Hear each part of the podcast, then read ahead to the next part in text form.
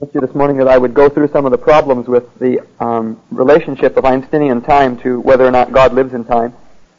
So I'll, I'll go through some of those problems again. Number one is the variables that are involved. There are two um, two portions of it that can be you can make either one you want the constant or the and the other one the variable.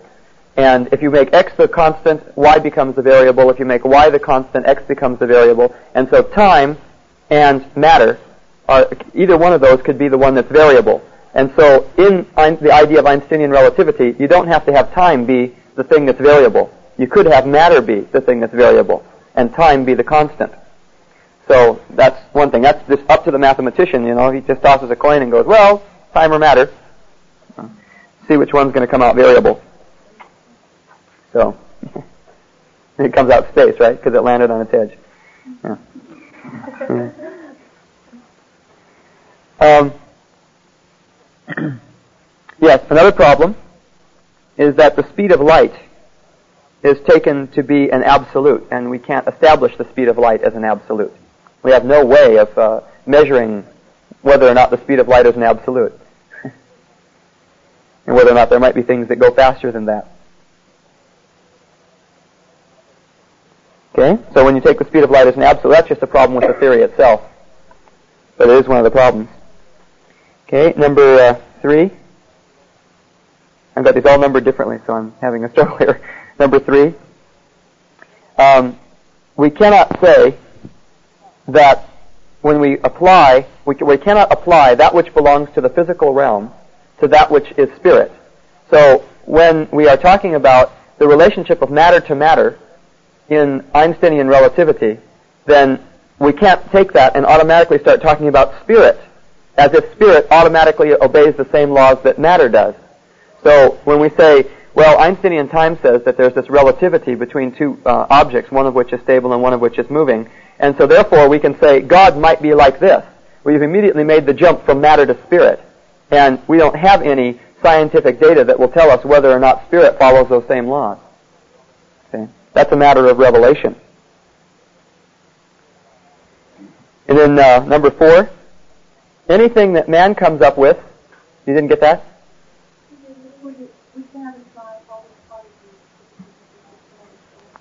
Um, who says who says that spirit obeys the same laws as matter? We want to put it very simply.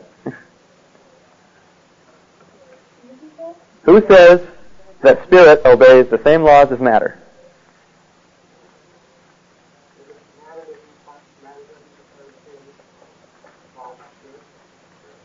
Who says that spirit follows the same laws as matter? Who says that matter follows the same laws as spirit? Well, we could do that, but we don't have any laws that govern how you know how spirit reacts in relationship to uh, movement and that kind of stuff.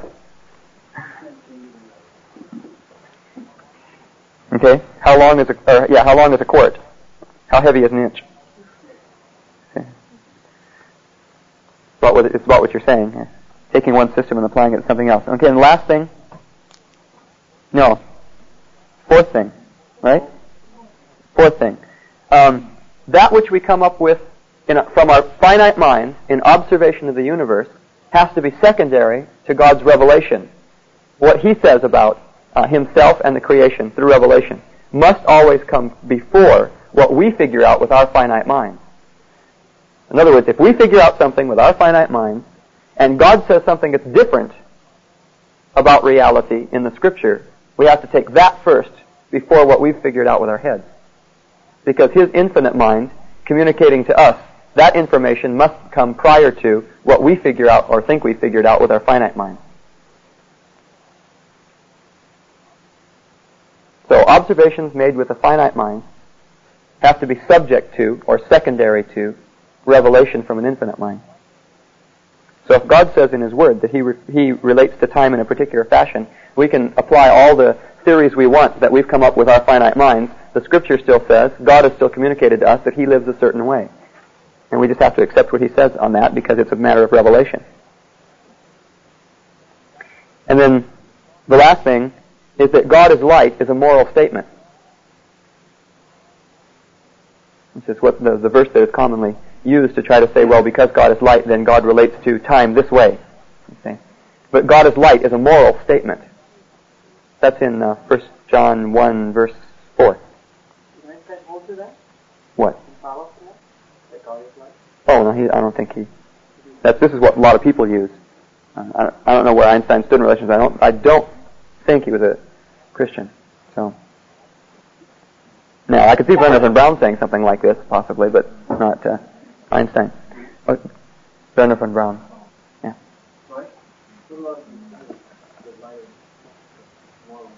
Uh, the second chapter, verses 9 through 11, or something like that. He defines what, what light and darkness are there by uh, whether you love or do not love your brother. Uh, oops.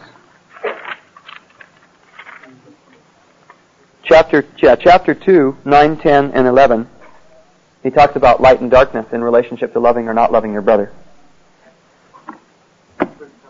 Yeah, First John. Okay. Now, somebody pointed out to me that this does not invalidate Einsteinian time in relationship to matter. I'm not saying that Einsteinian time or the theory of relativity as it stands is necessarily wrong. It remains yet to be pro- proven, proved or whatever. I think both are correct. Um, and yet, uh, but I'm not saying that that necessarily is wrong. I'm simply saying you can't use the, uh, the theory of Einsteinian time to try to prove that God lives outside of time. It doesn't work. There's all kinds of reasons why you can't. This isn't, uh, it's obviously it's not an exhaustive list as to why it doesn't apply. And you can expand your own list Um, before we go into prophecy, the idea of prophecy, I want to uh, give you a syllogism. Not a well, it's sort of a syllogism. It's a, a, line of reasoning that is used in the book. Um, we talked about this this morning. It's used in the book God and Timelessness by Nelson Pike, um, put out by Schocken, S-H-O-C-K-E-N, Schocken Books. Um, yeah, they're shocking sometimes. Okay. But remember we were talking this morning about if God sees that you're going to do this in the future, that it would have to be a fixed event. Well, He gives the reasoning that's behind this. And um, if you don't get this, don't worry about it. Uh, if you don't get it while we're going through, because I'll let you know, I'll let make the book available so people can look at it, write it down, etc. But some of you should be able to get this as we're going through, if we take it slowly. Okay, this is from uh, page. This is from yeah, God and Timelessness by Nelson Pike. Schocken Books, and it's page 59 and 60. Okay? He's going through the reasoning as to why it must be a, a person's will is not free if God knows what they're going to choose in the future. Number one, Yahweh is omniscient, and Yahweh exists at T1. That is, at a particular time, Yahweh exists T1. Entails, that statement entails or involves, if Jones does A at T2, which is another time, then Yahweh believes at T1, which is the former time, that Jones does A at T2. You get that? If Yahweh exists at a particular time and He is omniscient, then that entails the idea, it involves the idea that He knows then what Jones is going to do later. Basically what it's saying. He knows at T1 what Jones is going to do at T2, at the, at the other time, at the later time. He knows that Jones will do A, which is the action. Okay? Two, if Yahweh is, parenthesis, essentially, end parenthesis, omniscient, then Yahweh believes P entails P. In other words, if Yahweh is omniscient, whatever Yahweh believes is true is true. If he believes that this fact is a fact, it's a fact. Okay? If he's omniscient. Number three, it is, uh, that's according to the doctrine of divine, divine, divine infallibility. Okay, number three. It is not within one's power at a given time so to act that both P and not P are true. In other words, you can't both do and not do something at the same time. You're either doing it or you're not doing it, but you can't do both at the same time. Okay? Four. It is not within one's power at a given time so to act that something believed by an individual at a time prior to the given time was not believed by that individual at the prior time. In other words, if I act, I cannot act in such a way that if someone knew ahead of time what I was going to do, that I, I made it such that they did not believe that I was going to do that. I can't act in such a way that they will that that will change their knowledge. Okay? It is not number 5. It is not within one's power at a given time so to act that an individual existing at a time prior to the given time did not exist at the prior time. In other words, it's not possible for me to act in such a way that Yahweh, having existed at a prior time, existed at a prior time, knowing what I was going to do, it's not possible for me to act in such a way as to cause him to cease to exist. See? To cause him to cease to have existed at the prior time. He's got to cover all the possibilities, being a philosopher. Number six.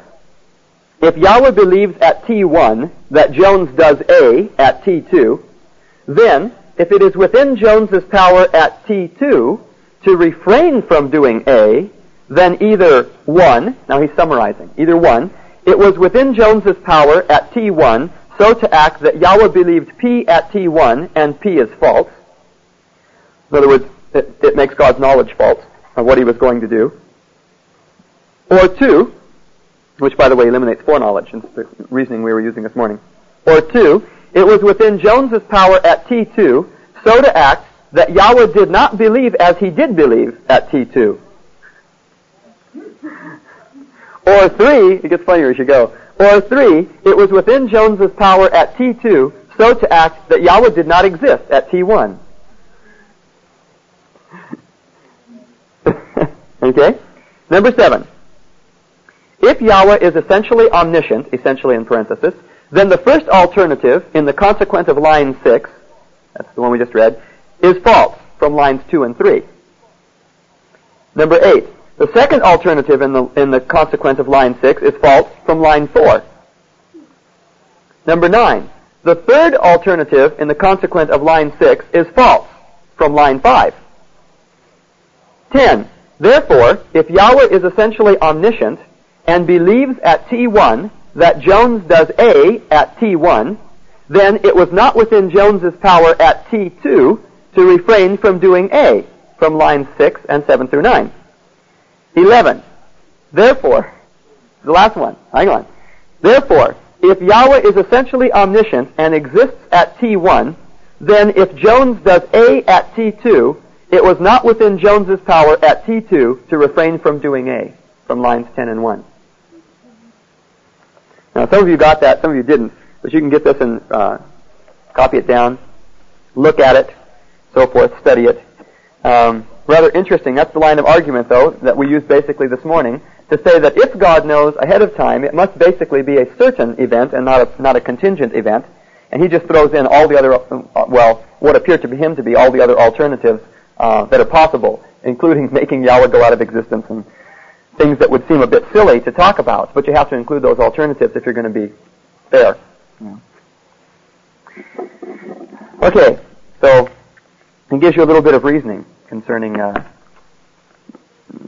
knowledge and free will, etc., etc. Hmm?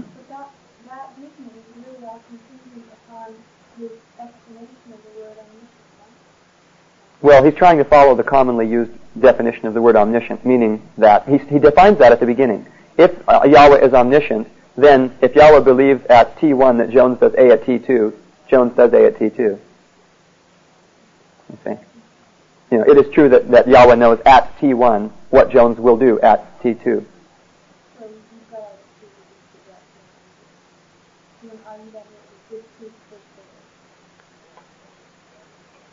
Well, the only thing he's arguing for there is that if Yahweh is omniscient in that fashion, then it, it, it follows that man does not have a free will.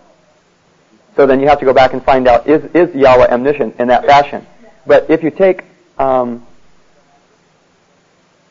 if you look at his first consequence, the first consequence in there, you can see that um, he has he has ruled it out on the basis of let me see he has ruled it out on the basis of line what? Not that you'll probably remember which line but okay um,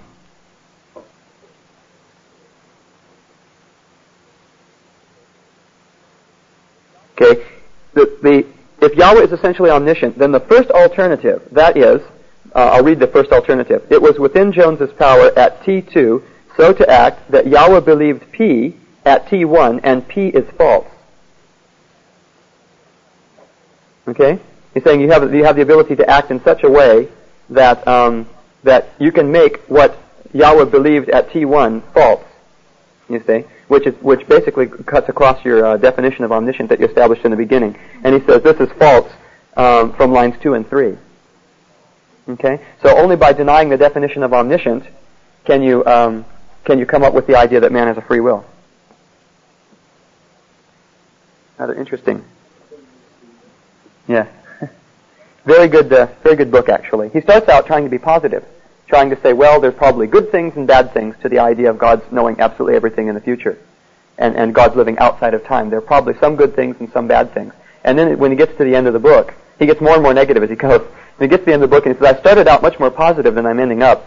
Um, the reason being that during the course of my study, uh, I, I thought that there were going to be some good things and some bad things, but I'm beginning to ask whether or not an idea of a timeless God should ever be included in a Christian theology. So just from his study, he ended up not. Uh, he's, he's very fair though. He, he doesn't come to a conclusion and say, "Blah, this is this is the way it is." He always leaves every every chapter with a question. Just leaves you with a question in your mind. He never um, says, "This is the way it is." He says, "This is the way it seems," is what he ends up with. Okay. Now uh, we were going to look at prophecy in relationship to these two views of time, and we'll go back to our little drawing here, our two little drawings.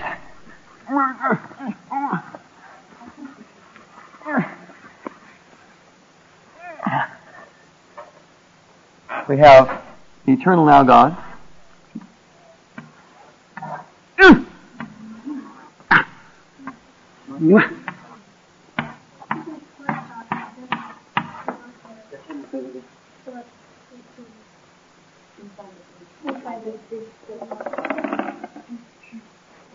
Big square. Aha. Yay. Anything for chalk little light. Okay.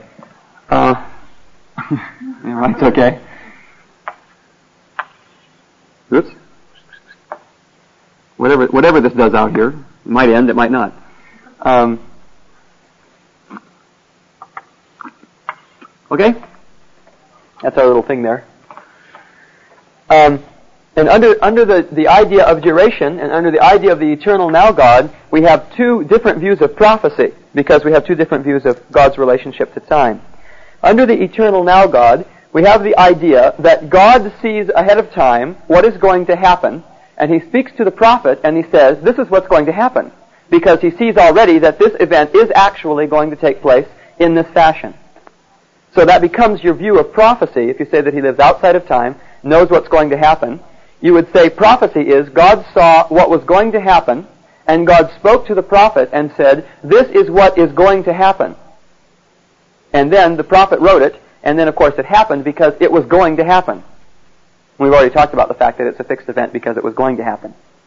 How about that this morning? Now over here you have a different view. You have that God speaks to the prophet and says, this is what I am going to do in the course of history. And then moves in the course of history to, um, to bring that about. Now, if you, if you were looking through your uh, verses of Scripture on the first section under absolute foreknowledge, it's the, the verses that are used to, to, to support the idea of absolute foreknowledge. And under there, it says many of those are prophecies. Now, if you haven't done it yet, I'd like you to go through and find all the ones that are prophecies and note how many of them deal with salvation and how many of them deal with world history, with matters in world history. You'll find that none of them deal with salvation. They all deal with matters of world history. Okay? Which God, in His power, can bring to pass. And He can also bring it to pass without having to make one person be saved or lost in the process. As He guides the, the events of world history in a particular direction, He does not have to abort free will to do so. He can have Jesus come back, and that doesn't mean people will be um, saved or lost because of it, because Jesus comes back. There can be a new heaven and a new earth, whether we're in it or not. You see? And that doesn't determine whether we're saved or lost as to whether, or not, if just because he says there's going to be a new heaven and a new earth. Do you understand? In other words, if God determines to do something in the course of events of world history, and he says this is the way it's going to be, and in his power he brings it about, then that doesn't make me be saved or lost. It's still my choice in relationship to God as to whether or not I'm going to be saved or lost. Whether or not I'm on the new heaven or earth depends upon my choice. But whether or not there's going to be a new heaven or a new earth is God's choice. Okay? And when he says, this is what I'm going to do, then he can say, with total foreknowledge, this is what I, this is what's going to happen. Because he's going to make it happen. You see? And we're going to see some examples of that tonight when we look at all the verses that have to do with foreknowledge, all the verses that have to do with predestination in the New Testament. Which we're going to do. Okay. Um, now, so then, in this, in this case, it's that God speaks to the prophet, says, this is what I'm going to do in history, and then he brings it about. This is also the way God says he declares the end from the beginning, and from the ancient times the things which have not been done. Isaiah 46. I've seen this verse quoted, declaring the end from the beginning, and from ancient times things which have not been done, comma, and I've seen the rest of it left off. I've actually seen that in many doctrine books in studying the, the, the doctrine of foreknowledge. That people will quote half of this verse and then not go on to quote the rest of it, which tells you how he declares the end from the beginning and from ancient times things which have not been done. This is verse 10 I'm at, folks. Isaiah 46, verse 10. You can read verses 8 and 9, which is the beginning of the thought. Declare, verse 10, declaring the end from the beginning and from ancient times things which have not been done, saying, My purpose will be established and I will accomplish all my good pleasure. Calling a bird of prey from the east, the man of my purpose from a far country, truly I have spoken, truly I will bring it to pass. I have planned it, surely I will do it. That's how he declares the end from the beginning. He plans it and then he does it. He speaks it and he brings it to pass.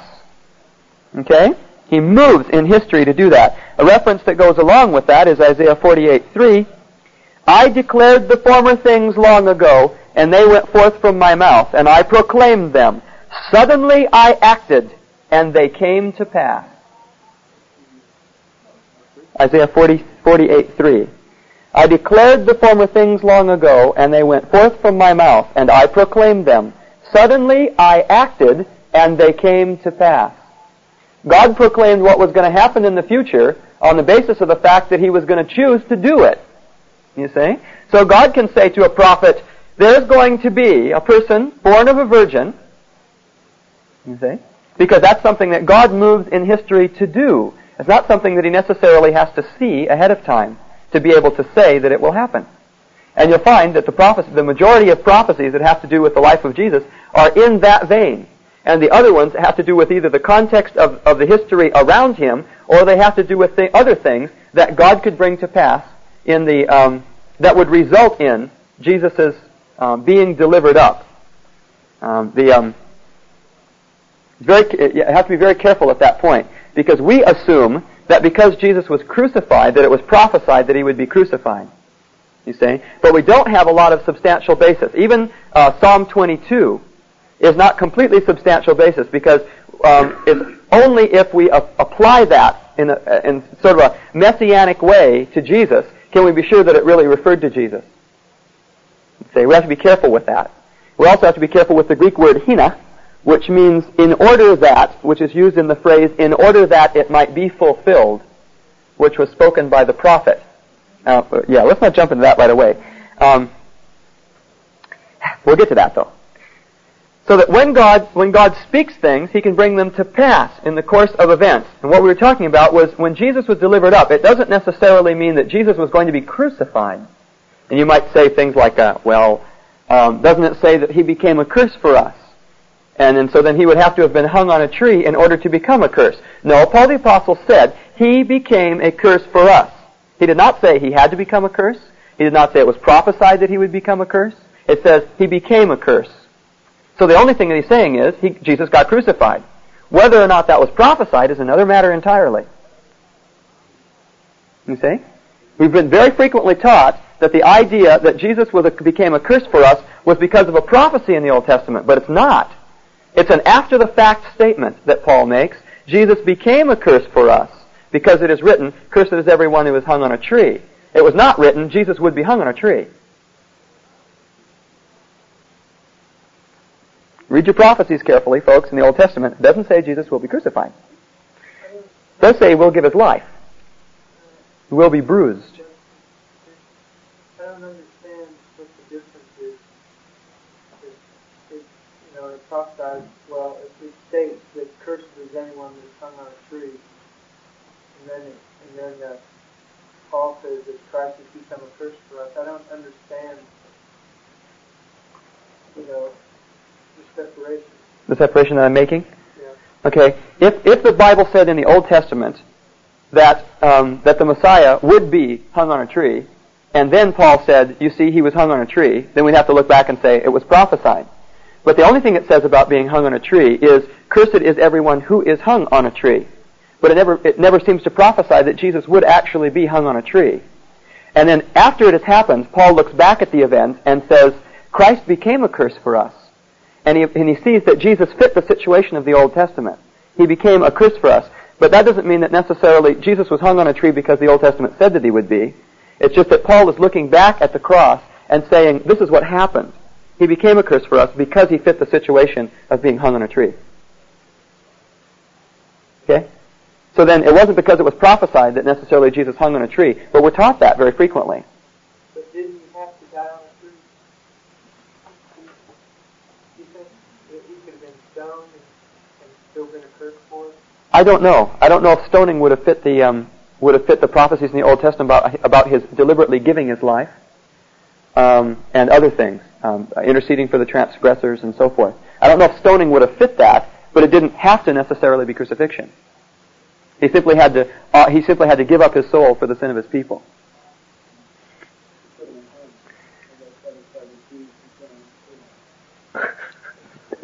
Never thought of it that way. Could have been hung. Yeah, I, I guess so. Anyway, maybe it'll become a little bit clearer when we look at the Greek word hina.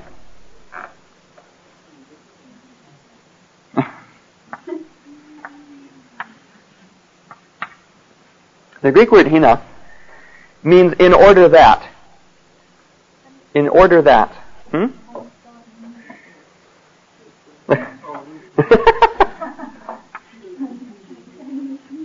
hina. Yeah, hina. That's Greek. Means in order that.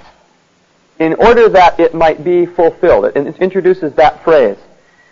This word, when it is used, uh, we have commonly been taught that this word means only one thing, but it doesn't have to be taken in only one way. It can be taken in more than one way.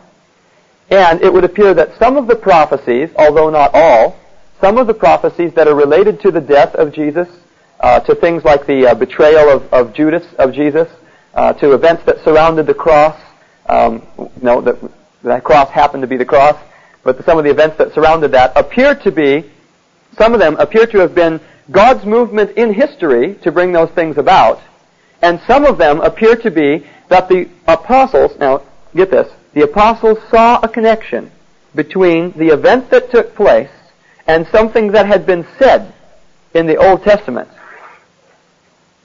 And not that the thing in the Old Testament determined that what had happened would take place, but they simply saw a connection between the two and said, thus it was fulfilled. Okay? Because some of the statements in the Old Testament are broad enough that more than one person could fulfill them, or more than one event could fit into that category. Do you understand that? I'll give you an example. In the book of Proverbs it says, um, he who answers a matter before he hears it, it should be counted shame and folly to him. Well, there was one time that I answered a person before I heard what they were talking about. And did I feel foolish? Yes. Did it bring shame to me? Yes. You say, person said after 45 minutes, Mike, that's wonderful counsel that you've given me, but that's not my problem. You see, I answered the matter before I heard it. Okay, well, and then someone could come along looking at that event, and they could write, Hina, thus it was fulfilled, which was spoken in the scripture, and they could quote that verse. He who answers a matter before he hears it, it should be counted shame and folly to him. And that, that doesn't mean that the um, did I say that wrong? Okay. That doesn't mean that because the verse of Scripture says that, that I had to do what I did. It doesn't mean that it determined that it would take place. It simply means the person saw a connection between what the event that had taken place in my life and a verse of Scripture and said, Thus it was fulfilled. He who answers a matter before he hears it, it should be counted shame and folly to him. There were a lot of people that betrayed Jesus. There were a lot of people that denied him. A lot of people that ate bread with him lifted up their heel against him in shouting, Crucify him, crucify him. You see? And so there were a lot of people that fit that, that particular text, not just Judas. Which, by the way, all those all the prophecies concerning Judas are plural. They're all plural. Even the one that says, "Let his bishopric, that is his office, another take," is in the context of, of plural enemies. Talking about plur, it's talking in plurality, enemies, my enemies. Okay, to, that's where you guys are going to have to do your Bible study. Dig, dig, dig. You see, you have to look at those things. What about all those prophecies? Okay? But now, I want, I want to be sure that you got this. You got the point? Go through it again? No? You made a statement really clear at the beginning again? The fact that the apostles saw a connection between an event that took place and an Old Testament scripture does not mean that the event had to take place because the Old Testament said something about it. You see? And the word hina can be read both ways. Now there are many prophecies that fit into the situation that because it was spoken this way, it had to happen that way because God was going to bring it about that way. Such as the prophecy about, uh, thus it was fulfilled which was spoken, um, O Bethlehem, Bethlehem of Judea, or Ephraim or whatever, um, because even though you're the smallest of all the cities of, of um, Judea, yet from you shall come forth him that was from everlasting, etc., etc. And that was how Herod knew, and the people knew, that Jesus was going to be born in Bethlehem. Now, what was that? It was something that God did in history. He brought, he said, he's going to be born in Bethlehem. You see? And it's not outside of the realm of God's power to move upon a Roman emperor and say, tax the world. You see? Now that would appeal to a Roman emperor. Just think of all those taxes coming into Rome. Okay? Tax the world, and what, what happens when he does that? Well, Joseph and Mary are going to have to go to Bethlehem. You see? Sometimes we don't, um, because we've been given one line for so long, we forget that there are other ways that these things could have been handled by God, other than having to know what was going to happen in the future, or having to, to um, uh, things having to come to pass because the prophecy had been, or a particular scripture had said something about it. Although that, as I pointed out, is a case where God could have said, this is what's going to happen, and then brought it about in history, simply by speaking to an emperor and saying, tax the world. Just puts a little thought in his head. That doesn't, that doesn't destroy the emperor's salvation. Might bring a lot of money into his kingdom.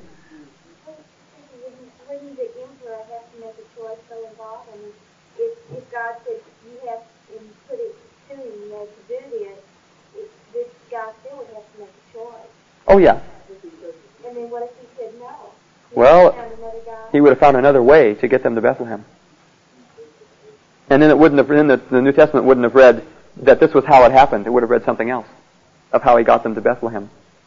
See, all God had to do was get them to Bethlehem. There are all kinds of ways God could have gotten them to Bethlehem. He happened to use a taxation.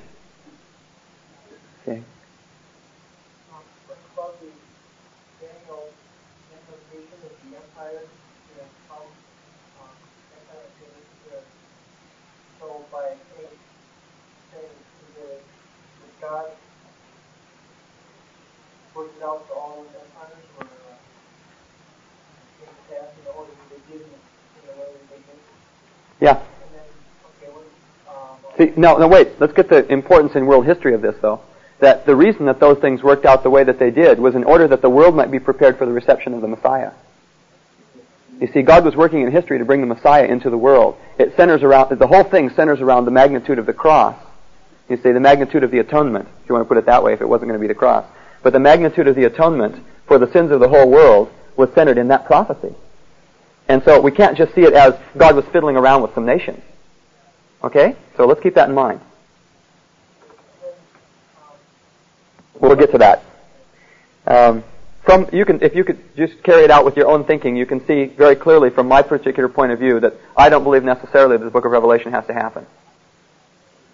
I believe that the great probability is that it will, because of the selfishness of man. But I don't believe that it necessarily has to happen. Uh, lots of prophecies didn't happen. You know, Jonah's a false, poor Jonah, he's a false prophet because his prophecy didn't come to pass. You see, the problem with prophecy is that it, most of it's conditional.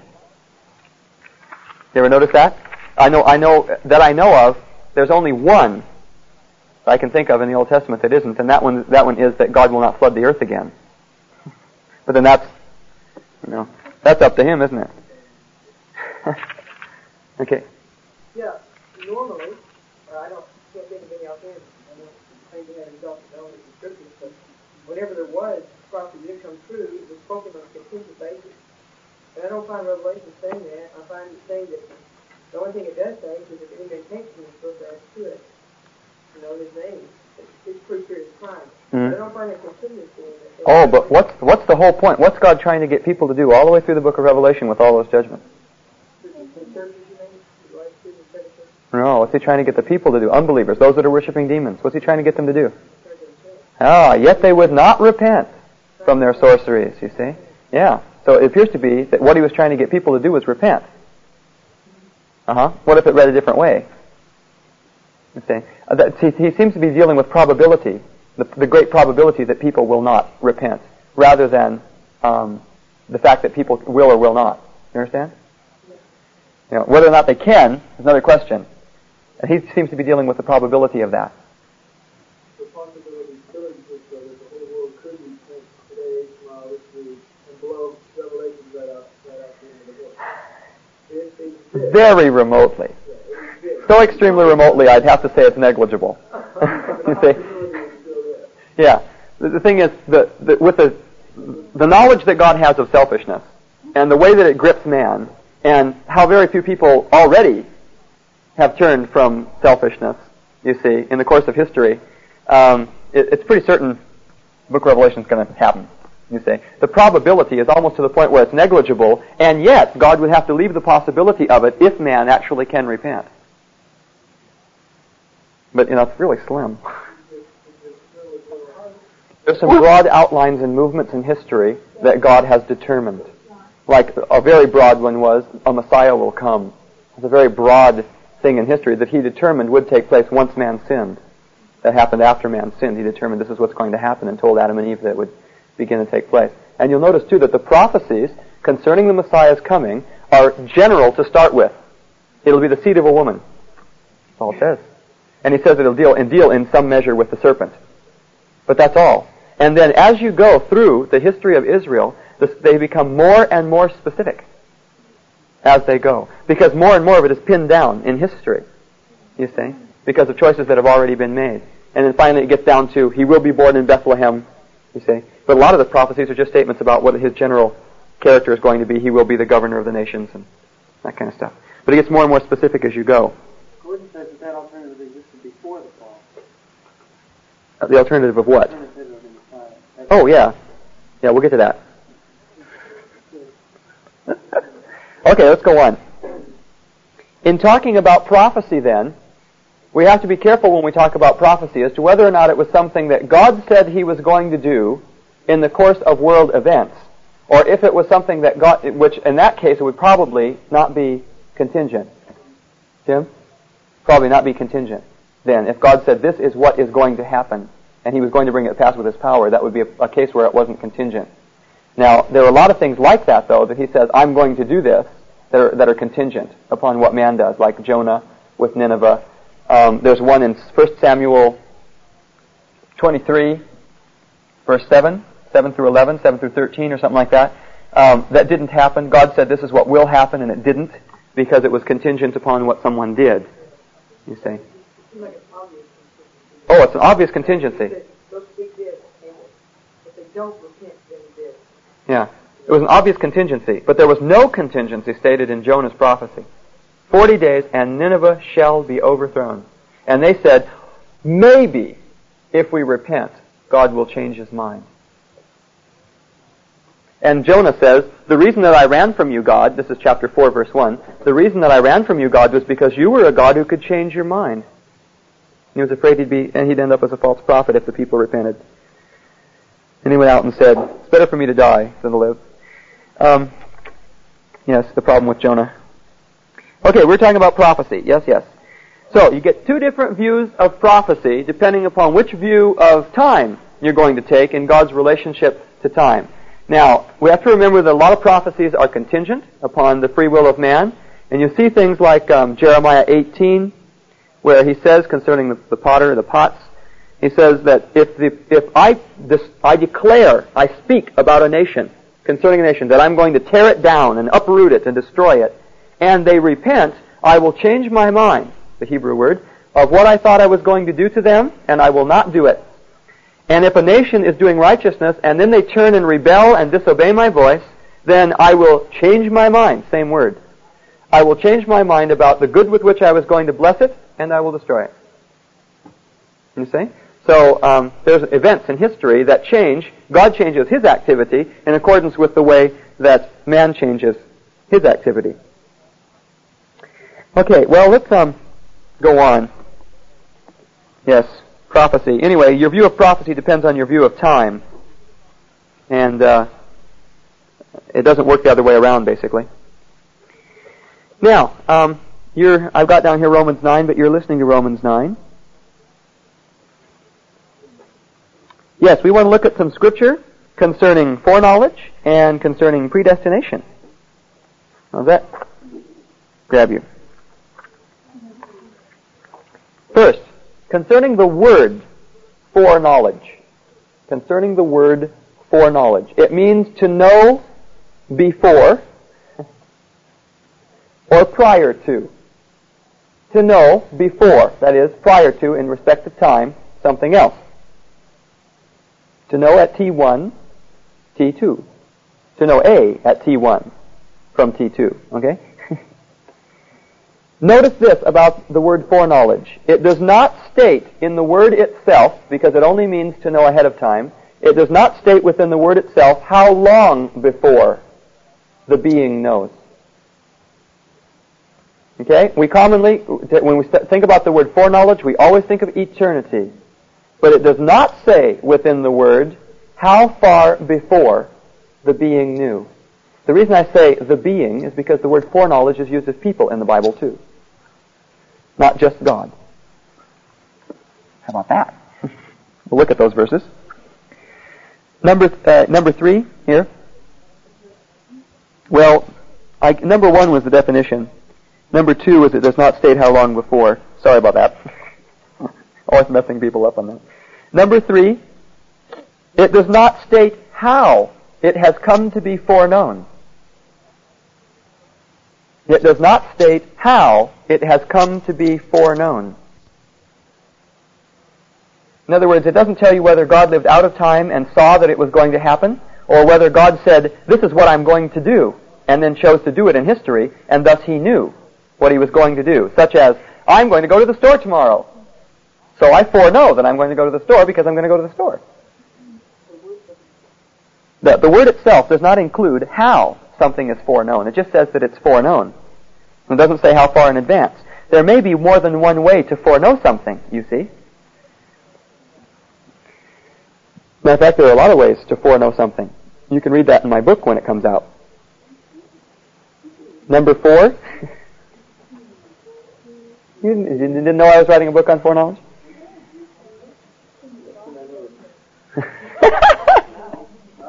okay, number four.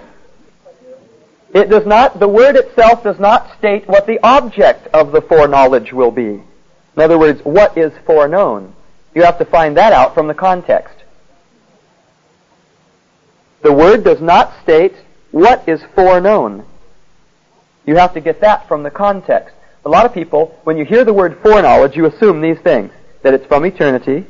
You assume that it's because God can see the future.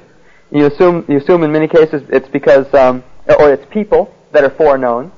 And we're going to find that in many cases it wasn't people that were foreknown. It was other things that were foreknown. Okay? And this verse is used of men as well as of God. I mean, this word, in this verse. This word is used in reference to men as well as in reference to God in the Greek. It's just because it isn't translated that way that we don't recognize it. Um, Acts 26, 5 and 2 Peter 3.17. Acts 26, 5. And 2 Peter 3.17. Acts 26, 5 says this, Since they have known, this is Paul talking about the Jews, since they have known about me for a long time previously, if they are willing to testify that I lived as a Pharisee according to the strictest sect of our religion. Since they have known about me for a long time previously. It's from the word foreknowledge. They foreknew me. The word foreknowledge, it just isn't translated that way. Same word that's used of God. They foreknew me. They knew me before. They knew me previously. Okay? 2 Peter 3.17.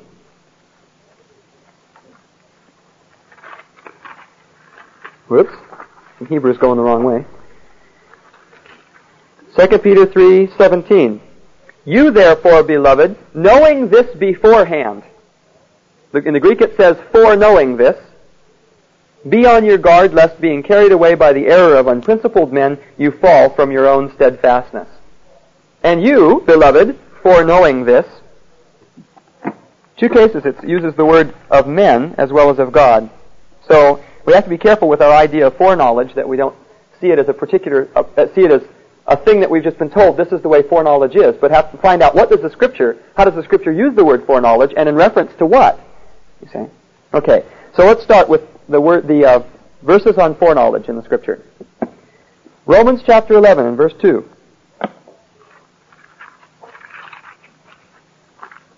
Which I'll discuss this in my tapes on Romans 9 as well actually Romans 9 through 11. Romans 11, verse 2. God has not rejected his people whom he foreknew. God has not rejected his people, speaking of the Israelites, whom he foreknew. Note that it's spoken of a nation. He foreknew a nation, a people. Okay? The reason he could foreknow a nation, and he obviously did foreknow a nation because he told Abraham about it. Abraham, a nation's going to come out of you. I have made you the father of many nations. Say? And so God moved in history not only to bring about the nation of, his, uh, of Israel, but to preserve it and to defend it and protect it. And so God could say, there will be a nation and he could have foreknowledge. From the time that he made the choice to bring that nation into existence, he foreknew that, they, that there would be a nation. Okay? Abraham foreknew that there would be a nation too. okay? Somebody once asked me, um, well, if God, if, if, if the scripture says that, um, see how they put it, if the scripture says that your heavenly Father knows what you have need of before you ask Him, doesn't that indicate foreknowledge? I said, no, I know what I need before I ask him too. That's why I ask. See, it just depends on how far in advance did he know.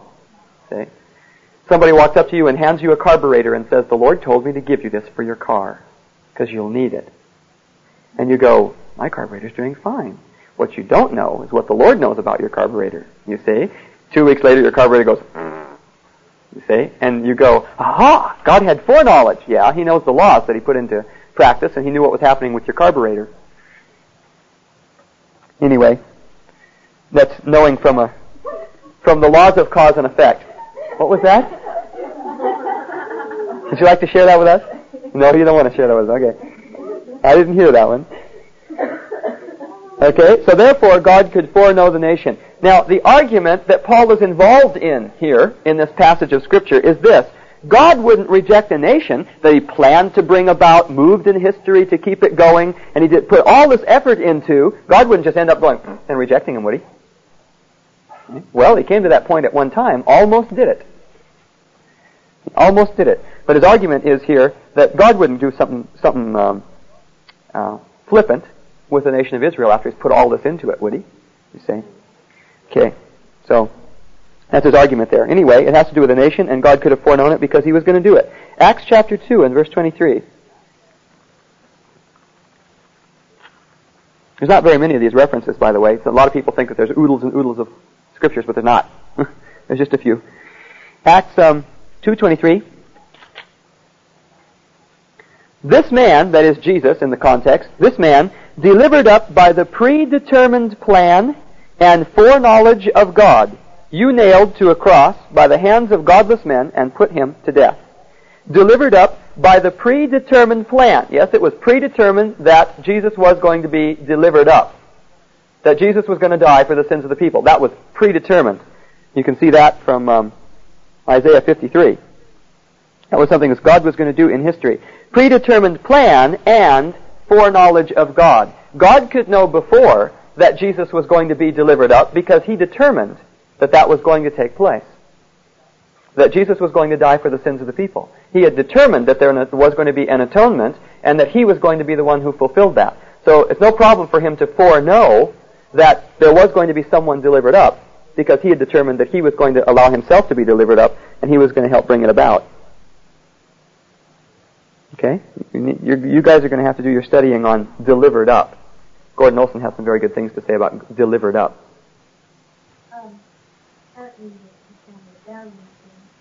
In other words, the plan was there before he was delivered up.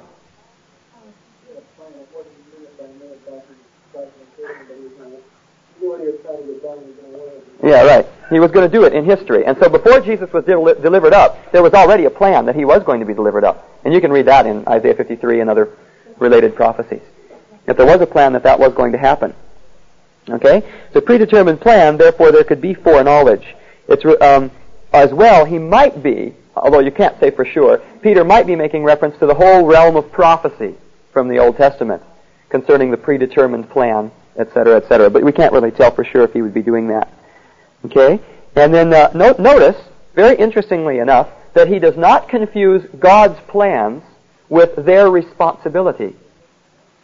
He says this, you nailed him to a cross. you see? This man, delivered up by the predetermined plan and foreknowledge of God, you nailed to a cross. And he step separates between their responsibility and the plan that God had that there would be an atonement. You, he says, you murdered him. That was quite a thing for Peter to say after he'd been trembling ten days before, hiding in a hiding in a room with the lock, doors locked. And he stepped out there and says, "You murdered him." Okay, First Peter one twenty.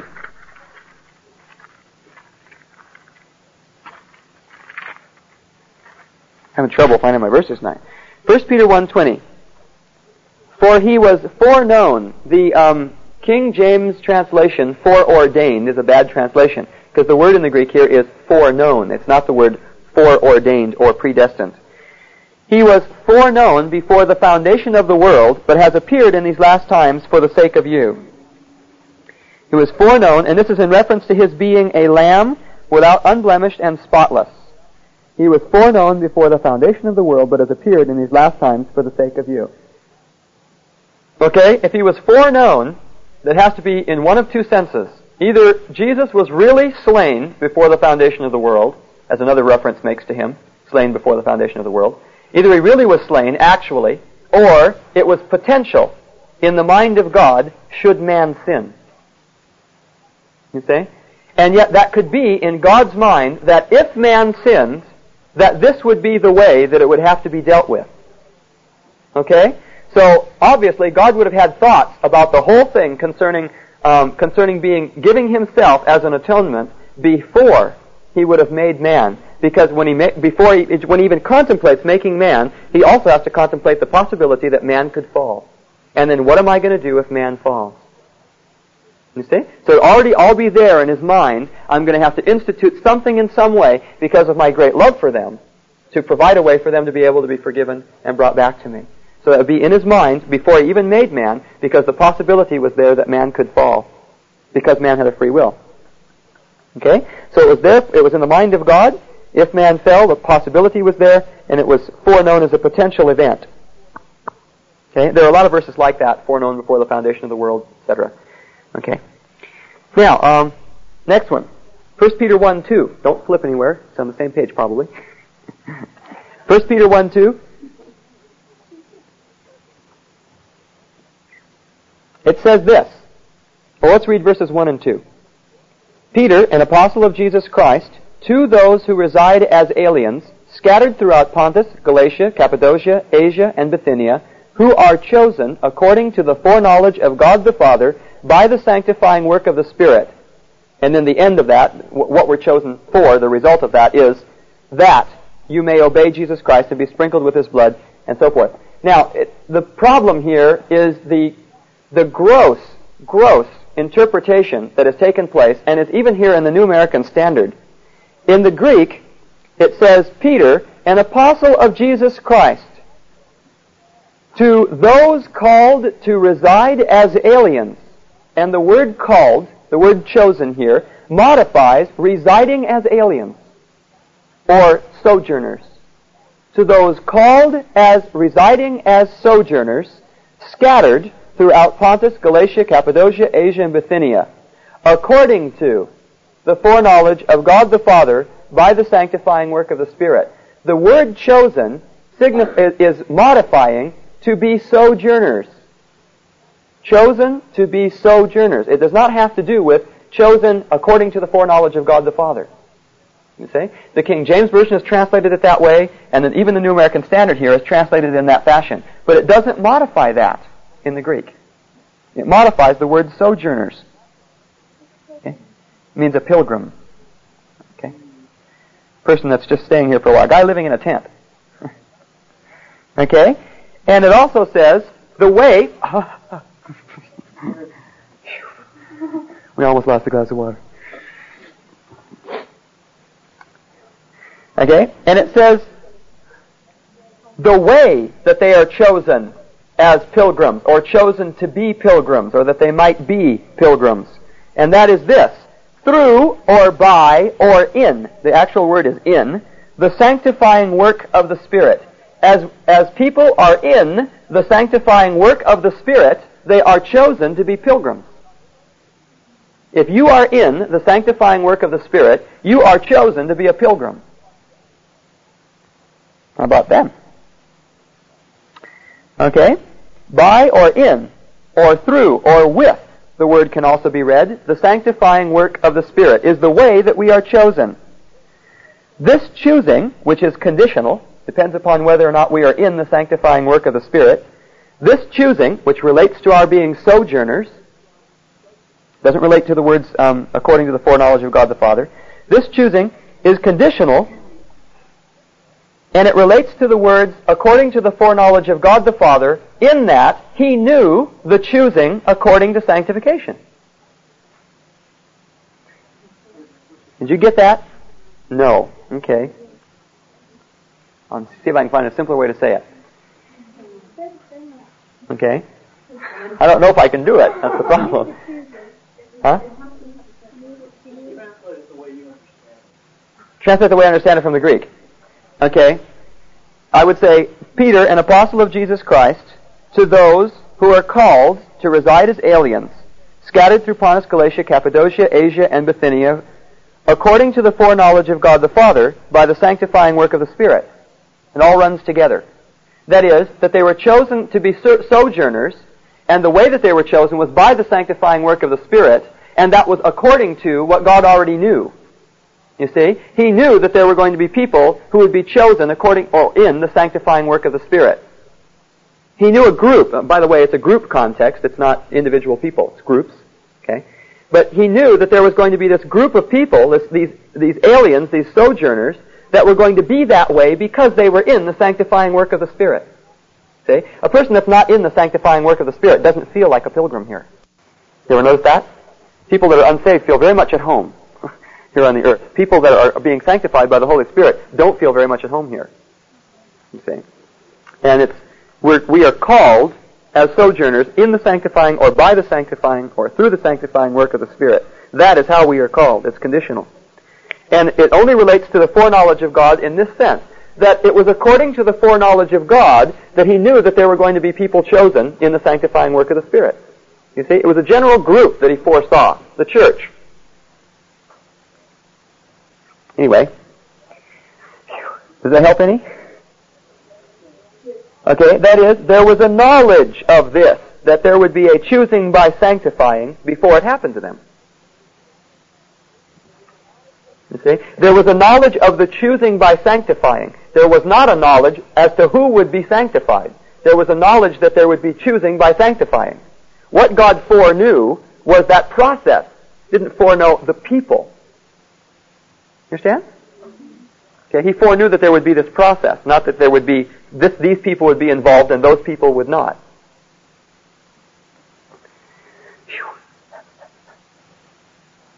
Okay. I know some of these are new thoughts and you're going to have to work them through, so. I know this is going to get wrong. Is this the simple definition sanctification? Sanctification means to be made holy. Yeah. When it says in the sanctifying work of the Spirit, it's actually just one word.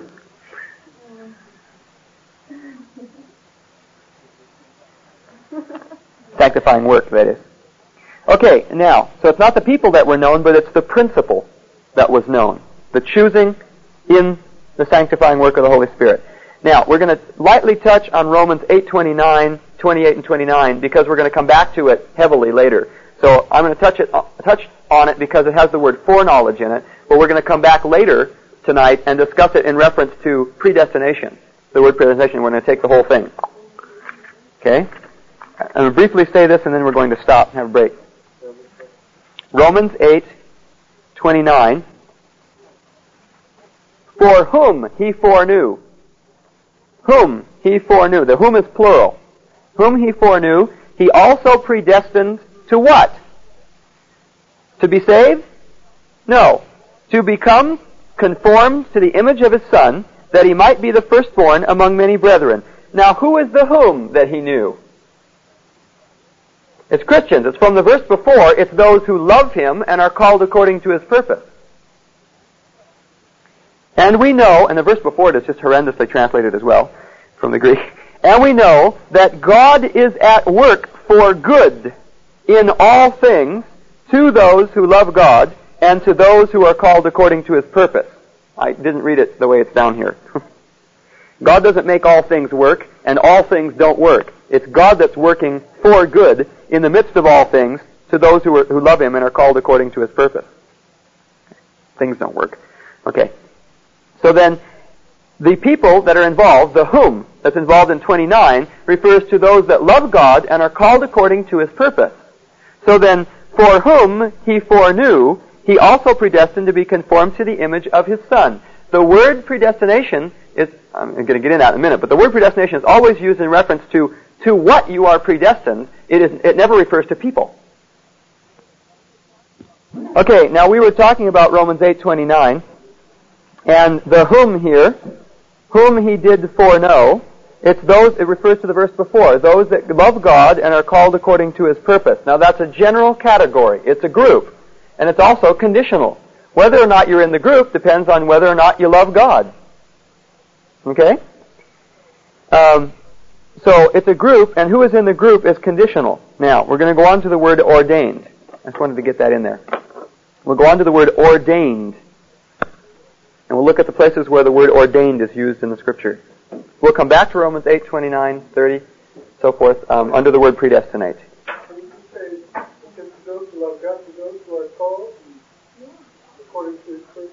The idea of being called according to his purpose, um, I, instead of giving you a teaching on it, I'll refer you to a book that has great teaching on it, and that's God's Strategy in Human History. In the word study, chosen and elect, they point out the six different ways that the word chosen and elect are used, all of which are conditional as to whether or not you're chosen or elect. Okay, so I'll, I'll direct you to that. God's Strategy in Human History, the word study, chosen, elect. And they've done such a great job, I won't, won't try to do that. But you can read that. Okay, and they deal with the six different ways that the word elect is used for six different groups of people, and they show how that in every case it was conditional. I think, well, except for one, and that was Jesus, and he was chosen because of the plan of God. Okay. Um, uh, ordained, yes. Ephesians chapter 2 and verse 10.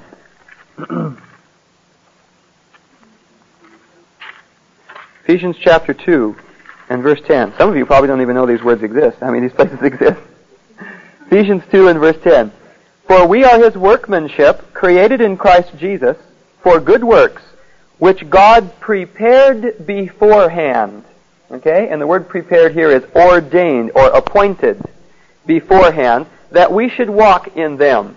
That is, according to the verses before, if you have faith and you get saved because you have faith and you get saved through grace, then God has already prepared beforehand that you are to walk in good works. He's already got that prepared beforehand. The only way to get out of that is to get out of being a Christian. Not much of an alternative, but the only way you can get out of walking in good works, because God has it prepared that you will walk in that. Now think about it for a minute. God's got it pre- prepared beforehand that if a person is a Christian, that they will walk in good works. See? Now, it, don't you think that it's sort of um, uh, intrinsic to living as a Christian to walk in good works? You see? So God's got it all planned out that if you become a Christian, this is what you're going to do. Because the definition of becoming a Christian already involves that. See? So when God predetermines one thing, He's got the other one determined too. okay? It's your choice though as to whether or not you're going to be in that group. okay, so God prepared beforehand that whoever becomes a Christian is going to walk in good works. It's the only way He could do it. Okay, Romans 9:23, which you're also going to hear about in um, in the Romans 9 through 11 tapes.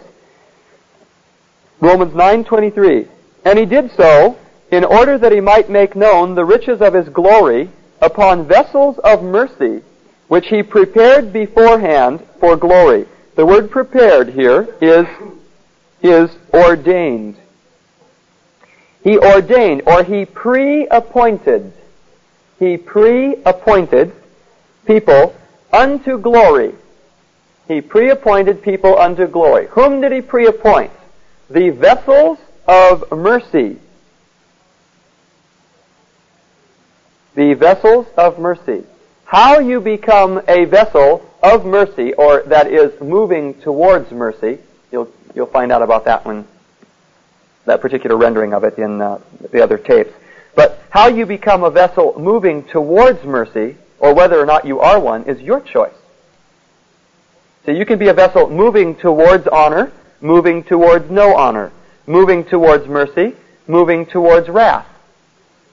And the, the words in um, 22 where it says, vessels of wrath, or moving towards wrath, prepared for destruction, the word prepared is in the middle voice, and it means they fitted themselves or they prepared themselves for destruction. So then the vessels of wrath have prepared themselves. Vessels moving towards wrath have prepared themselves for destruction, and the vessels that are moving towards mercy, God has prepared that they're going to receive glory. He's got that all set out for them that if they are vessels moving towards mercy, that they are going to receive glory. So, but it depends on whether or not you choose Depends on what you choose as to whether or not you're a vessel moving towards mercy or a vessel moving towards wrath. That's your choice. The, the, in the imperfect, is it perfect? It's either perfect or imperfect. There, the um, the word could be passive or middle, but um, people like Vines, um, and there are a lot of other Greek scholars that that can't accept the passive because of the context, and so they say it has to be middle. You'll hear about that if you're listening to the tapes on Romans nine. You'll hear that I can make some quotes from uh, Vines and some other guy, Strauss, I think his name is, concerning that particular word, and why it has to be taken as the middle voice in the context. Um, yes. Boy, it's going to be a real problem, isn't it, for people that are listening to this but don't have the other tapes? Well, buy the other tapes.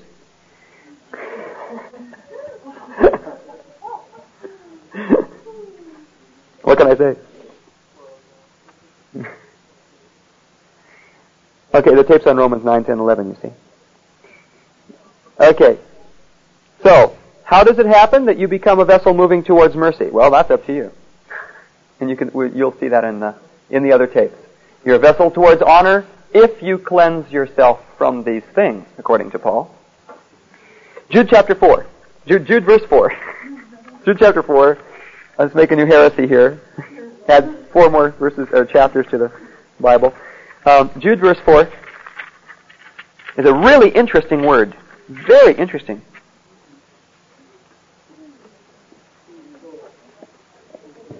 I would like to have someone read this in the King James Version. Jude, verse 4. Very loudly. Someone please stand up and read it in the King James Version. Got it? Okay.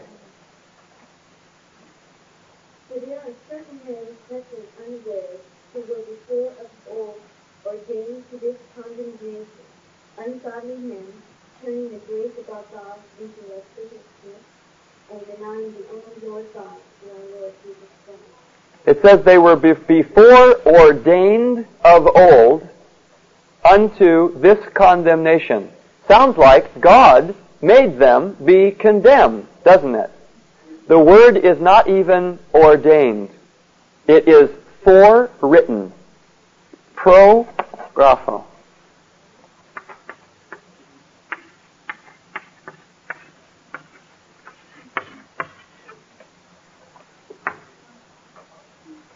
It means to write beforehand. Pro grapho. Okay? In the, uh, in the New American Standard it says, For certain persons have crept in unnoticed who were long beforehand marked out for this condemnation. But the word is the same word that's used um, in reference to, I have written before, or it was written ahead of time. And so what he's saying here basically, that it was already written about these men, that they would receive this kind of condemnation if they were involved in these kinds of practices. Okay? You can see some of your, like Kittel's Theological Dictionary on that particular word too. Very interesting word.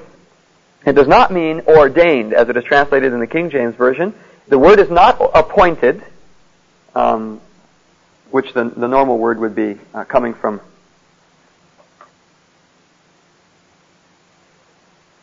Tasso? Tarasso? Anyway. Anyway, it's not the word appointed, it's the word forewritten. I'll give you the other references in the Bible that use the same words. And we'll, well let's look at them. Romans 15:4.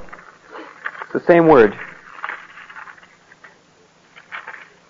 Romans 15:4 says this, "For whatever was written in earlier times was written for our instruction." And the word here is pre-written or written before.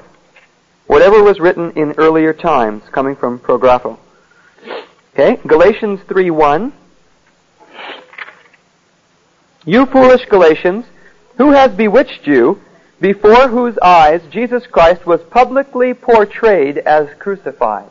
The words publicly portrayed is prographo. He was written out as crucified. Ephesians 3 3.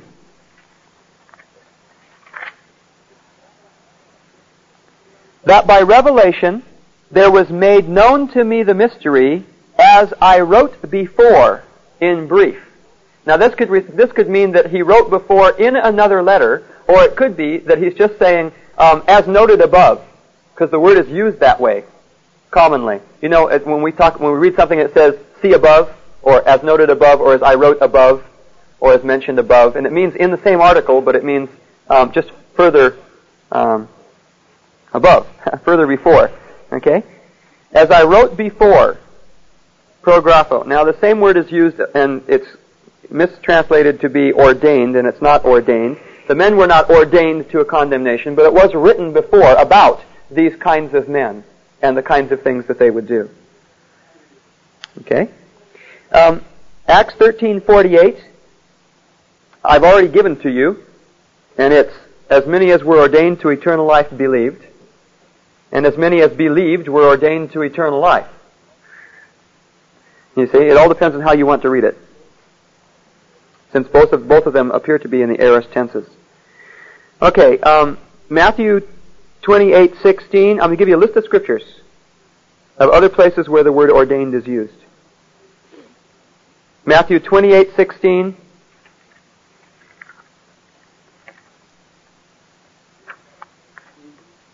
Luke 7:8. Luke 7:8. Acts 15:2 Acts 22:10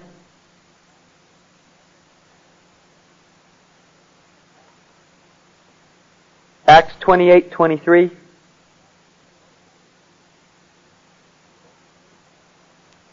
Romans 13:1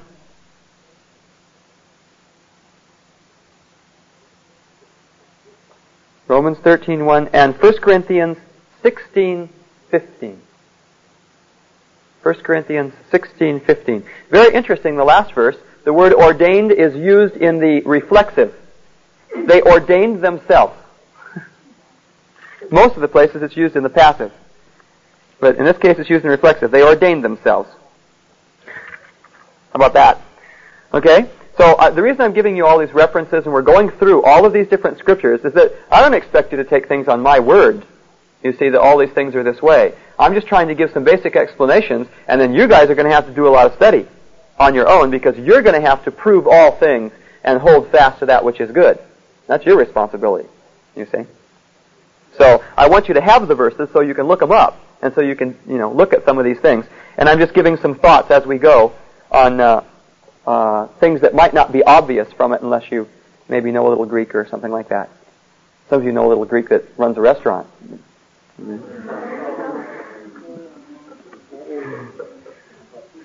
Yes, the word predestinate.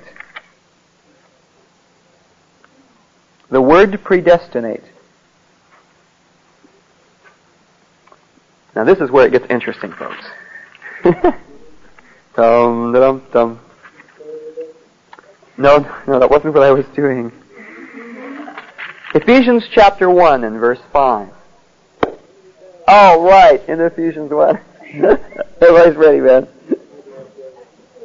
Ephesians chapter 1 and verse 5. Verses 5 and 6, actually. In love, He predestined us to adoption as sons through Jesus Christ to Himself according to the kind intention of His will, to the praise of the glory of His grace, which He freely bestowed on us in the Beloved. Okay, now a lot of things we could note about this, but there's some specific things I want to point out. He predestined us, and in this point Paul is talking about Christians, he predestined us to what? Adoption as sons. Right? Now for so long, we have been told that this word means salvation. That it's very difficult to get it out of our little heads that it does not mean salvation. And I will show you. Romans chapter 8 and verse 23. Romans chapter 8 and verse 23. We've been told that the words adoption as sons, or the idea of adoption, has to do with um, salvation.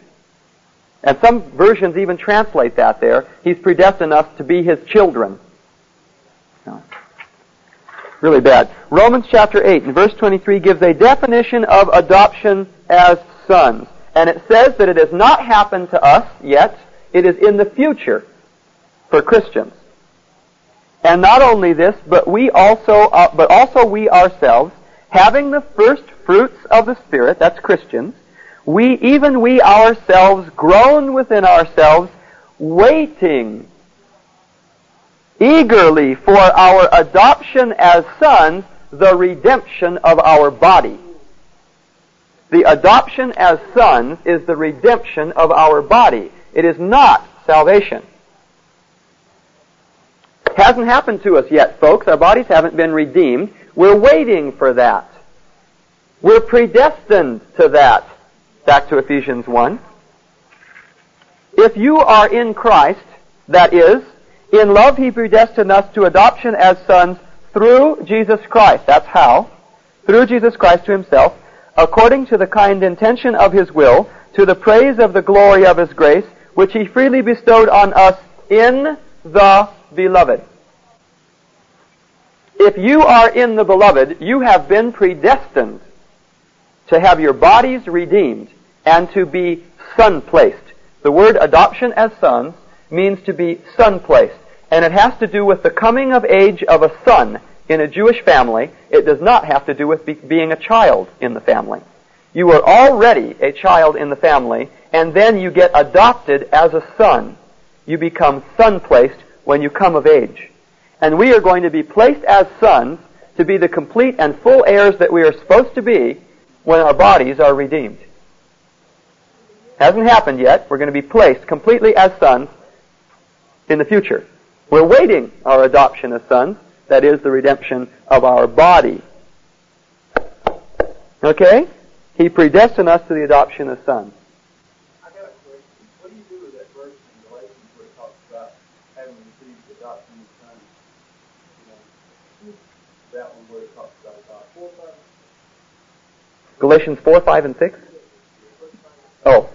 I see. I thought you meant chapters 4, 5, and 6.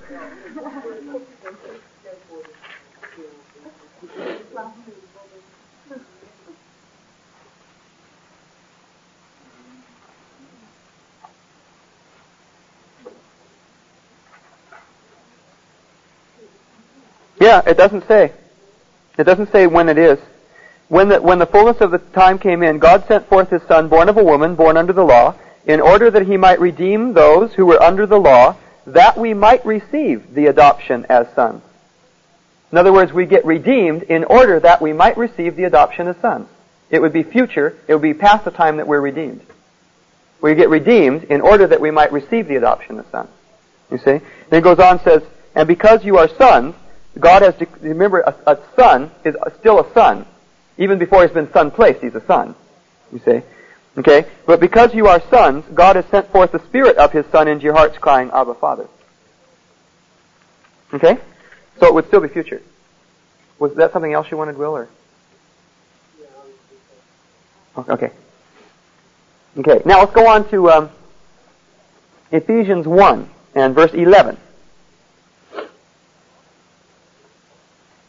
Notice that the word predestined, by the way, is used for the thing to which Christians have been predestined, not to whether or not you're saved or lost. That's why the word adoption of sons is so important there, because it doesn't mean salvation, it means the redemption of our bodies, or being son placed. Okay? Um, uh, verses uh, 11 and 12.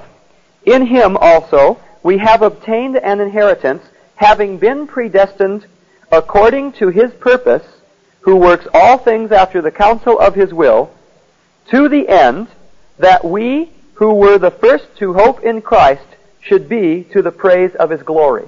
Now that's fairly simple.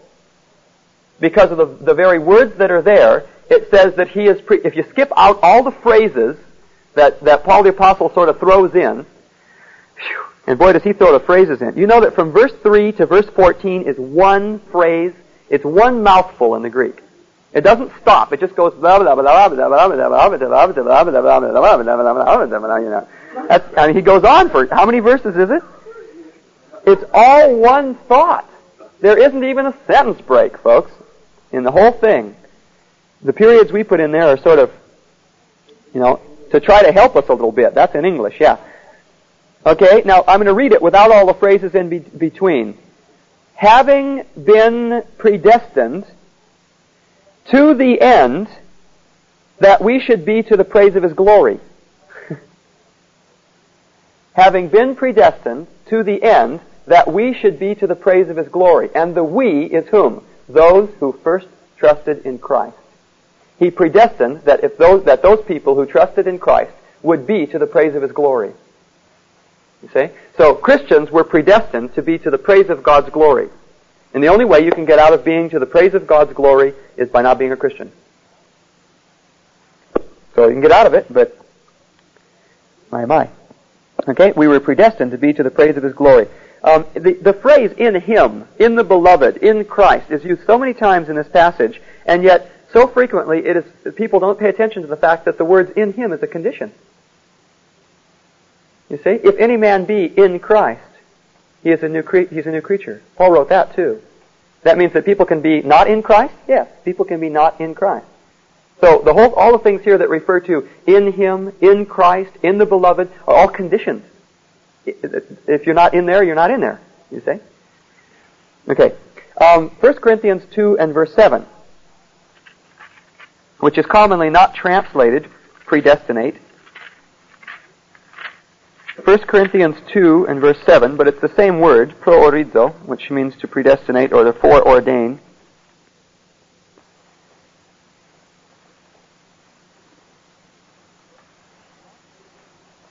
But we speak God's wisdom in a mystery, the hidden wisdom which God predestined before the ages to our glory. What is the word the word there in uh, the King James? ordained, okay? There's not the simple word ordained, it's the word foreordained or predestined. Okay? Um, but we speak God's wisdom in a mystery, the hidden wisdom, which God predestined or foreordained before the ages to our glory. The wisdom which none of the rulers of this age has understood, for if they had understood it, they would not have crucified the Lord of glory. Okay? God predestined wisdom. And that wisdom was centered in the cross. Now that's in the context of starting with verse 1 of the chapter. About his desiring not to know anything but Jesus Christ and Him crucified. And this is the wisdom that he's talking about. The wisdom of the cross and not, not fancy words of men's wisdom and persuasive speech and so forth. But I determined not to know anything among you but Jesus Christ and Him crucified. And then goes on to say, we don't use the wisdom of men, but we preach in the wisdom of God. You see? We're centering that around the cross. And so this wisdom, God has predestined. God has predestined this wisdom. And since it refers to before the ages, it could refer, as, again, as we saw before, to it was in God's mind potentially that if man sinned, that this might have to take place. But anyway, God predestined wisdom. In this case, it's not talking about people. It's talking about wisdom. Okay, folks, we go on to Romans 8, 29 and 30. Here we go. This is probably the problem passage. Very simple, but it's probably the problem passage. Romans chapter 8, verses 29 and 30. Let's read them. For whom he foreknew, he also predestined to become conformed to the image of his Son. And we've already talked about that. That he might be the firstborn among many brethren. And whom he predestined, these he also called. And whom he called, these he also justified and whom he justified, these he also glorified. Okay? Now, one thing I'd like to point out at the beginning is the word glorified here does not mean necessarily having your body redeemed. But we are const- constantly taught that the word glorification means to have your body redeemed. Okay? Well, it doesn't mean that here. The word means to give that to give honor means to be made glorious um, and such and similar phrases. It's used in a lot of cases concerning Christians present tense, concerning Jesus in his earthly life, and so forth. And it can, everything that's mentioned, every definition that's given of this word can refer to the Christian present tense. It does not mean something that happened in the future. And to speak of the past as if it's, uh, to speak of the future as if it's already happened is weird anyway. Okay? So then, when we looked at the beginning of that, for whom he foreknew, he also predestined to become, the, become conformed to the image of his son, we saw that that was refer- reference to a group. Those people that love God and were called according to his purpose, if they fit into that group, then not only number one did he foreknow them because he foreknew the group, but he predestined that anybody that was in that group was going to be conformed to the image of his son. And not only did he do that, did he predestine that they'd be conformed to the image of his son, but he also called them, the ones that, the ones that would eventually be in that group. He called them. He justified them. He made a way for them to be able to be forgiven, and he, he um, made a way for them to have glory given to them. In other words, if you fit into the group, all of those things apply to you. And if you don't fit into the group, then God didn't have that planned for you. You see, now I've used the words, the last things that I said, sounds very predestinarian, doesn't it? You see? Then God didn't have that planned for you. See? You see how those words can be used, and yet they don't necessarily have to mean that you were predetermined to be saved or lost. Do you understand what I mean? Okay, if you're not in the group, God didn't have it planned for you, because He had it predestined only for those people that become Christians. He didn't have it predestined for those people that don't become Christians. Now, when I say He didn't have it planned for you, that doesn't mean that He planned that you were going to be lost. It means that He didn't have it planned that if you were not a Christian, then you weren't going to have it. Or I should put it positively. He had it planned that if you were a Christian, you would have it, and if you weren't a Christian, you wouldn't. You see? So, if you don't become a Christian, He didn't have it planned for you. See those words can be used and they sound very predestinarian. And it's the same way that a lot of the words are taken in the scripture And because they're improperly exegeted or out of their context or something like that, or not taken with all the other verses of Scripture that have to do with foreknowledge or ordination or predestination or whatever, it gives us the impression that God foreordained people. And yet, you look at any good Greek uh, commentary, not commentary, but lexicon, and you'll see that it always says that it's uh, predestined refers to that to which the person has been predestined and not to the person. That God doesn't predestinate people; He predestinates uh, things for people predestinated that they would have glory if they were Christians, that they would be conformed to the image of His Son. You see, things like that. That they would be to the praise of His glo- of the glory of His grace, or however that goes. Foreknow means to know ahead of time. Whom He foreknew. Okay? Whom He, we already talked about that. Whom He foreknew, He also predestined. The whom that He's talking about there is a group. And who's in the group and who's not in the group is conditional upon whether or not you love God and are called according to His purpose. Okay? Ruth elected herself right into the line of the Messiah by sticking with Naomi. What is the call of God in this context? well, It seems like the call is contingent on the on the group. You know, if you're not a part of the group, He doesn't call you. that's right. If it was, if it was the Spirit, you know, Christ said, no one can come into me unless the Spirit of the Father draw him, or if, if there's some other call. Yeah, well, no man can come unto, unto the Father except the Spirit draw him. If I be lifted up from the earth, I will draw all men unto me. You see, we have to balance those things out with how they are in their context, you see. Yeah, but I, I was asked, what I'm asking is, what is this call in this context?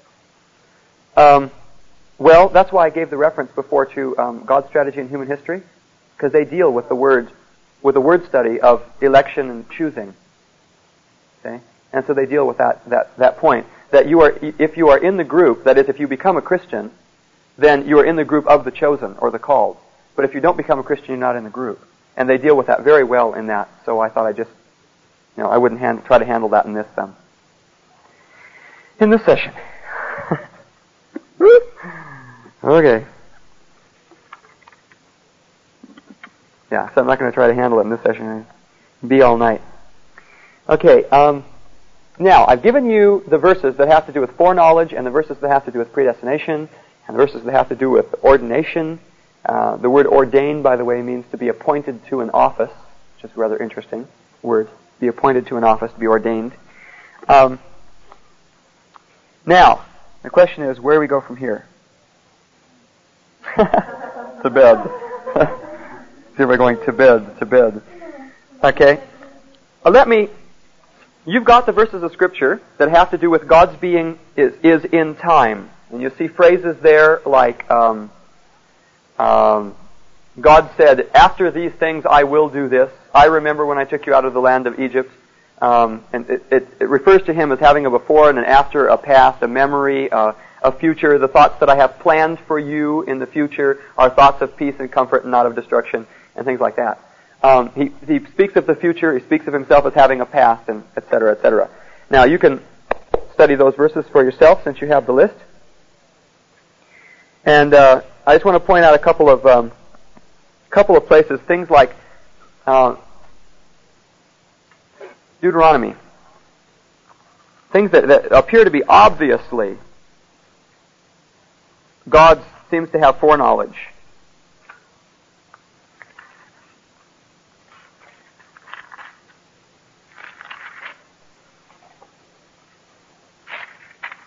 Yes, yes. Where are you? Okay, uh, Deuteronomy 31, verses 20 and 21. Deuteronomy 31, verses 20 and 21. For when I bring them into the land flowing with milk and honey, which I swore to their fathers, and they have eaten and are satisfied and become prosperous, then they will turn to other gods and serve them and spurn me and break my covenant. He's saying what they're going to choose to do in the future, isn't he? Okay? Then it shall come about, when many evils and troubles have come upon them, that this song will testify, testify before them as a witness. For it shall not be forgotten from the lips of their descendants. For I know their intent, which they are developing today, before I have brought them into the land which I swore. How did he know that they would do that if they got into those circumstances? Because he knew their hearts, present tense. See, I know the intent which they're developing in their hearts against me today before I bring them into the land. That's how he knew what they were going to do. I thought I caught God one time when I was studying this. Started studying this about uh, eight years ago. Um, and I thought I caught. I thought I got God. I said, "Got you, God," and uh, he went, "Oh yeah." And you know, I think every now and then that I got him, but uh, right out of my grasp every time. Okay. There is no wisdom or counsel against the Lord. Um, now, um, Exodus, yes, Exodus chapter 4. Uh, here's where I thought I caught God, you see. Um, Exodus chapter 4 and verse 14. Then the anger of the Lord burned against Moses, and he said, Is there not your brother Aaron the Levite? I know that he speaks fluently, and moreover, behold, he is coming out to meet you. When he sees you, he will be glad in his heart. Okay? And I thought, aha! I, at least I, I, can understand how God could say, when he sees you, he'll be glad in his heart, because God, God could know what Abra- or what um, Aaron's heart was like. That when he saw his brother, he was going to go, "Glad to see ya," you know, after 40 years away. Um, now I could see that, but the thing is, um, I, I thought I caught God because it says He's coming out to meet you. See? So I read on. Verse 27. Now the Lord said to Aaron, Go to meet Moses in the wilderness. So he went and met him at the mountain of God and he kissed him. Okay? Got me again. Okay? The way he knew was because God planned to do it. Okay, there's other verses around. Uh, Exodus 33, 5. Take off your ornaments from you that I may know what I will do with you. Uh, Genesis 22, Abraham, now I know. Uh, Genesis 18, I will go down now and find out if they have done according to the cry which has come to me, and if not, I will know. Um, uh, Jeremiah, the thought, the thought that is that they would offer their sons and daughters to idols. The thought never even entered my mind is said three times in the book of Jeremiah. Uh, the thought never entered my mind. Jeremiah chapter, is it chapter 32? Okay, I've got another one here in Jeremiah chapter um, 4, I think it is. This is a different case. You guys can run those down. They're all listed in your list of uh, scriptures. Jeremiah chapter 3, verse 6 and 7. Then the Lord said to me in the days of Josiah the king, Have you seen what faithless Israel did? She went up on every high hill and under every green tree, and she was a harlot there. And I thought, or and I said, After she has done all these things, she will return to me. But she did not return, and her treacherous sister Judah saw it. Now how is it that God thought, after she does these things, she'll return to me? But she didn't. Oops. God had a wrong thought. Folks.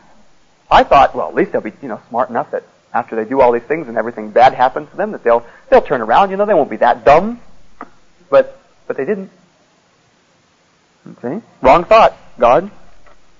Anyway, a lot of verses around like that, folks, and you've got the you've got the list. So I just thought I'd mention a few maybe for the for the tape. Lots of verses like that, and and Exodus 32, and Moses said to the Lord, change your mind about the harm that you're going to do to the people. So the Lord changed his mind about the harm that he said that he'd do to the people. And you've got a list of 36 places where God changed his mind in the Old Testament as well in your verses. So I think we'll um, stop.